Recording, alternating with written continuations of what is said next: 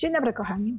Zacznę od tego, że jakiś tydzień temu na e, wpis, post, jak to się mówi, na jednej z grup, do których należy na Facebooku, no trochę mnie zaskoczył, jeśli no nie y, zaszokował nawet. E, pisze matka, która prosi o to, aby podać jej nazwisko jakiegoś dobrego psychologa, w okolicach Toronto, czy w okolicach Mississauga raczej, ponieważ jej córka kilkunastoletnia, bodajże siedemnastoletnia, ile dobrze pamiętam, ma bulimię i dostała skierowanie od e, lekarza, dostała skierowanie na program, który no, leczy, próbuje wyleczyć, pomaga e, w opanować bulimię. E, I matka uważa, że to jest bez sensu, dlatego że program jest pięciotygodniowy czy sześciotygodniowy nawet, a przecież zaczyna się rok szkolny i córka nie zaleczyłaby semestru, który jest w tej szkole. No na pewno wiecie, kochani, co mnie zaszokowało. Zaszokowało mnie to, że matka uważa, że ważniejszą sprawą jest szkoła, zaliczenie semestru, niż zdrowie, a nawet życie dziecka. Oczywiście zaznacza, że córka nie chce słyszeć o terapii. E, no, muszę też ja wyznaczyć, y, zaznaczyć ze swojej strony, że to, było, to jest program opłacany przez rząd. To jest program, który mieści się w ramach y, naszych, naszego ubezpieczenia, jakie tutaj mamy w Kanadzie, czyli matka nie ponosiłaby żadnych kosztów. Natomiast gdyby chciała mm, współpracować z psychologiem, gdyby chciała żeby ten psycholog w jakiś sposób pomagał, no to powinna, to wtedy ma, niestety trzeba płacić, bo tego nie obejmuje ubezpieczenie. No, oczywiście komentarze były w większości wypadków życzliwe dla e, matki, natomiast e, no, sugerujące jej jednak zgodzenie się na, ten, na tę propozycję. Znalazłam chyba tylko jedną jedną odpowiedź z konkretnym adresem, z konkretnym e, nazwiskiem osoby, która może jej w tym pomóc na takich warunkach, jak ona chce. Rzadko odzywam się w tego rodzaju sytuacjach, w grupach, w których jestem. Mm, natomiast oczywiście się odezwałam.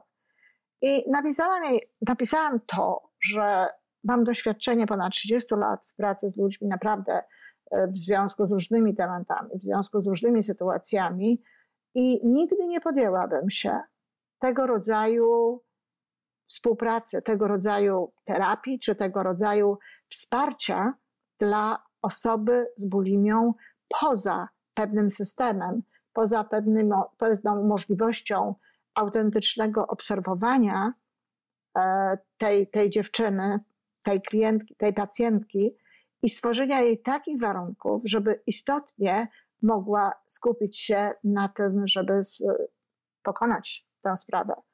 Napisałam również matce, że to, że dziewczynka nie chce, no to jest zupełnie zrozumiałe, dlatego że ona bardziej lub mniej świadomie zdaje sobie sprawę z tego, że jej życie będzie inne. Ona z jakiegoś powodu ma tę bulimię. To jej coś załatwia w życiu. To powoduje, że ona no, może sobie w taki właśnie sposób radzić z jakąś inną sytuacją, z jakąś inną historią, z jakimś innym bólem. Szczerze mówiąc, no, po tym, co napisała ta, ta, ta matka, myślę sobie, że to dziecko może mieć sporo różnego rodzaju e, wyzwań, z którymi musi sobie radzić. To nie są słowa matki, która, no nie wiem, która kocha. I to zresztą nie jest jedyny taki przykład, który, który mam, o którym mogłabym powiedzieć, o którym mogłabym napisać, który związany jest właśnie ze szkołą, czy, czy nawet z przedszkolem. Kiedy prowadziłam szkolenia w przedszkolach, bardzo często dostawałam informacje od nauczycieli przedszkolnych, od dyrekcji, że są rodzice, którzy przyprowadzają dziecko do przedszkola, które jest chore. Dziecko przyprowadzają, które ma nawet temperaturę. Przyprowadzają je z lekarstwem, dają lekarstwo pani nauczycielce, kiedy ta mówi, że no przecież dziecko jest chore i y, ona nie, w zasadzie nie może tego dziecka przyjąć, no to taki, taki tatuś czy mamusia mówią, a, a co ja mam z nim zrobić? ja idę do pracy, ja mam, ja mam pracę. Co ja mam z tym zrobić? Co ja mam zrobić z tym dzieckiem? Naprawdę zastanawiam się czasami, jak dziwne wartości powodują u ludzi e, tego rodzaju reakcje, tego rodzaju nastawienie. Dziecko mu straci semestr w szkole, y, co ja mam zrobić? Ja muszę iść do pracy e, i tak dalej. Przedszkole zresztą, który, o których tutaj mówię, to są przedszkola prywatne, to nie są przedszkola mm, państwowe, tylko y, ludzi, których no, stać jest na to, żeby płacić pieniądze za przedszkole. I teraz, kochani, y, co takiego jest w tej szkole, czy nawet w pracy? Co jest ważniejsze niż zdrowie i życie naszego dziecka?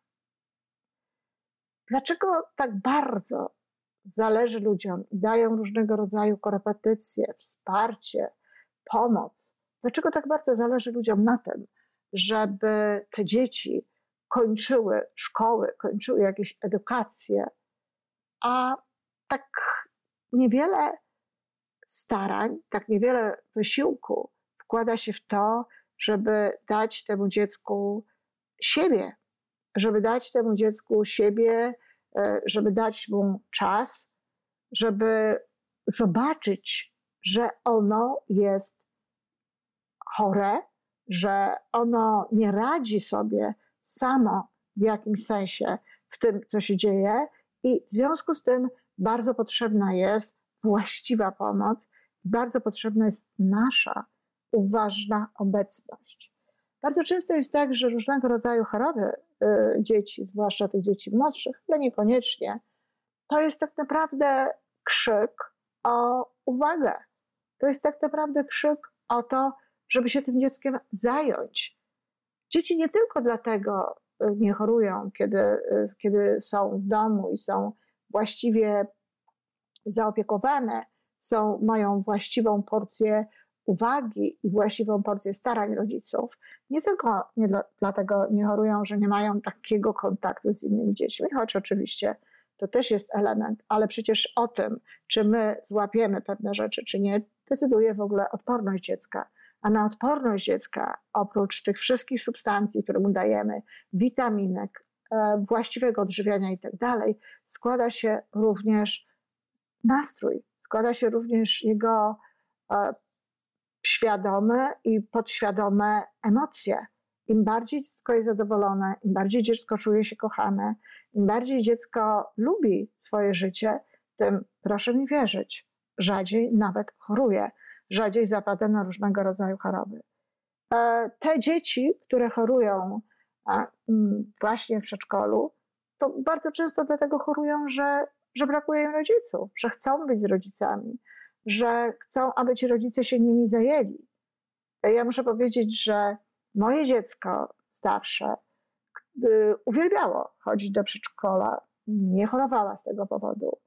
E, to jest e, tak, w jakimś momencie zaczęła chorować, ale to nie dlatego, że chodziła do przedszkola, tylko dlatego, że jej matka, czyli ja, miała pewien niewłaściwy sposób zachowania w stosunku do niej. Znaczy, ja byłam taką matką, która, no, niestety, przepraszałam za to swoją córkę, przestrzegam przed tym innych rodziców. Ja byłam matką, która zawsze miała rację. Moje dziecko nie mogło za dużo e, powiedzieć swojego, nie mogło jakby wypowiedzieć pewnych rzeczy. I prawdopodobnie to był powód, dla którego, no już jak była taka starsza, miała 4-5 lat, to zaczęła mieć problemy z gardłem. Często tak jest, że dzieci, którym nie dajemy się wypowiadać, które nie mogą mówić tego wszystkiego, co chciałyby powiedzieć, które z różnych względów nie mówią różne rzeczy, bo kochają rodziców, bo chcą się przypodobać rodzicom, bo znaleźli sposób na to, znalazły sposób na to, w jaki sposób mogą sprawdzić, że rodzice ich lubią. No, gdzieś więź, wię, więzi wiążą te słowa, y, zatrzymują te słowa gdzieś na poziomie właśnie gardła i i mają tego rodzaju problemy. Przyjrzyjcie się, kochani, swoim dzieciom z problemami gardła. Przyjrzyjcie się swoim zachowaniom, e, e, kiedy wasze dzieci mają problemy z gardłem. Więc tak jak mówię, to zaczęła mieć Magda tego rodzaju problemy i to to, były, to była moja sprawa. E, ja przestałam pracować, zwolniłam się z jednej pracy, mm, dlatego że chciałam zająć się bardziej domem. Nie dlatego, że Magda chorowała, bo ona nie chorowała aż tak bardzo. Natomiast chciałam się zająć domem, chciałam się zająć Magdą i tym wszystkim, co się dzieje dookoła. E, bardzo potrzebowałam wtedy takiego odwrotu od aktywności zawodowej do, do takiego większego kontaktu z domem, pokochania tego domu. I Magdzie wcale nie przeszły te problemy z gadem. Dalej chorowała. Dlatego, że tak jak mówię, było to zupełnie czym innym spowodowane. I oprócz tego, że dzieci chcą zostać w domu, chcą e, rodziców, chcą ich uwagi, no to tak jak też powiedziałam, jeśli nie są zadbane e, psychologicznie, emocjonalnie, tak jak e, powinny być, no to wtedy często mają większą, większą podatność na różnego rodzaju choroby.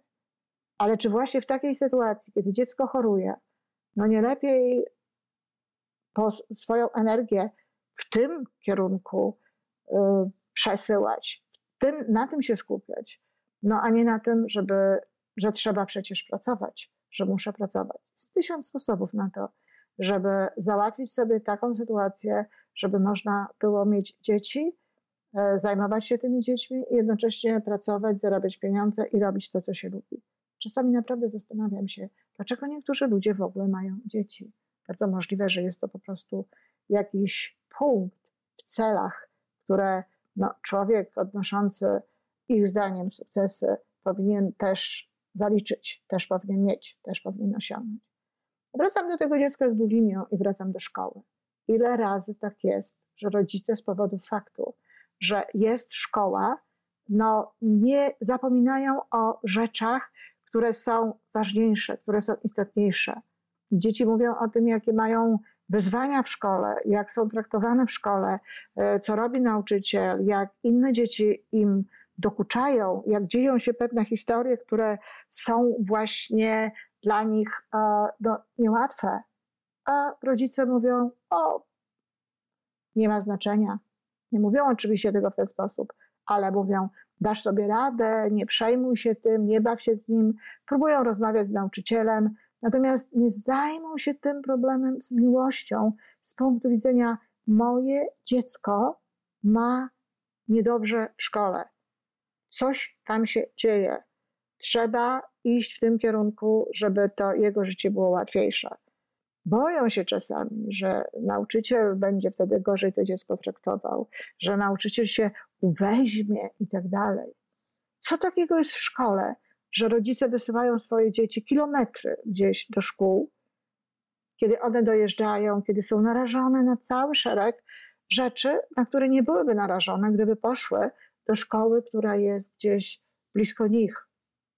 No ale ta szkoła blisko nich nie ma takiej pozycji w rankingu, jaką pozycję ma ta właśnie szkoła wybrana, do której to dziecko dojeżdża, jeżeli już jest takie starsze, jeśli mówimy o szkołach średnich, no czy do których matka wozi to dziecko i gdyby przynajmniej wykorzystała ten czas właściwie na kontakt z dzieckiem, ale bardzo często no, robi to na zasadzie muszę, trzeba zawieźć dziecko do szkoły.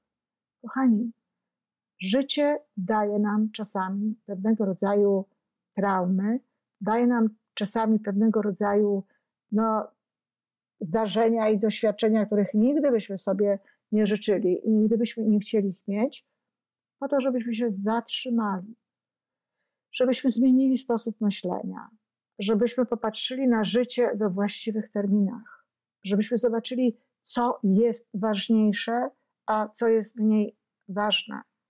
Żebyśmy popatrzyli no, na przykład właśnie na te nasze dzieci w terminach ich takiego emocjonalnego komfortu, żeby dać im to, co jest im potrzebne teraz, w tej chwili, w tym momencie, a nie myśleć w kategoriach takich, że au, nie będą mieli, nie będą miały tak szybko, jak to jest możliwe, takiego wykształcenia, jakie chcielibyśmy, żeby mieli, czy miały, natomiast gorzej, być może nie będą miały w ogóle jakiegoś wykształcenia. I co? I co? Czy znowu mówię, nie ma ważniejszych rzeczy niż wykształcenie, a raczej niż skończenie szkoły, bo skończenie szkoły i wykształcenie to niekoniecznie są rzeczy ze sobą tożsame. Ogromnie zachęcam do tego, żeby właśnie w takich sytuacjach, kiedy stoicie, co jest oczywiście niełatwe, kiedy stoicie pomiędzy tym i tym, kiedy stoicie pomiędzy dwiema różnymi sprawami, które no, wydają Wam się jednakowo ważne, zrozumieć, że one nie są jednakowo ważne, że któraś z tych spraw jest ważniejsza. I zapytać serca, która to sprawa i w jaki sposób trzeba do tego podejść. Dziękuję.